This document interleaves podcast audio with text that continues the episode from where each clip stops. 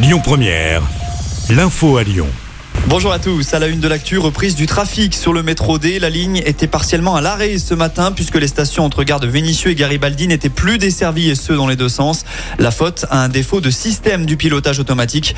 Le retour à la normale s'est fait en fin de matinée selon les TCL.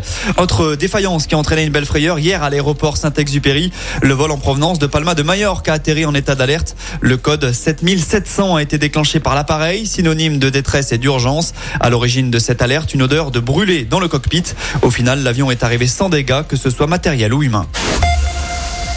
Dans l'actu en France, le gouvernement s'attaque à la fraude sociale, annonce faite par le ministre des Comptes publics, Gabriel Attal. Alors concrètement, pour le RSA, les versements vers des comptes hors de l'Union européenne vont être suspendus à compter du 1er juillet. Il faudra passer 9 mois dans le pays contre 6 actuellement pour bénéficier des allocations sociales. Idem pour le versement des APL. Notons que la fraude sociale représente 6 à 8 milliards d'euros. À Dreux, l'homme soupçonné d'avoir tué son ancienne compagne et leurs deux enfants mis en examen et écroué. Il avait été interpellé samedi soir. Lui nie toute implication dans ce drame.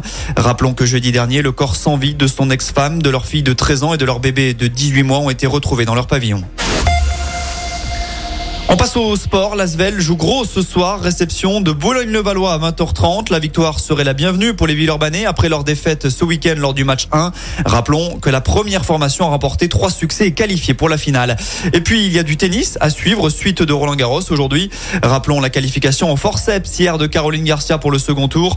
La Lyonnaise a difficilement battu la Chinoise Wang en 3-7. Elle affrontera la Russe Anna Blinkova au prochain tour. Et puis cet après-midi, chez les hommes, on retrouvera Richard Gasquet et Gaël Monfils qui font tout de leur entrée en lice.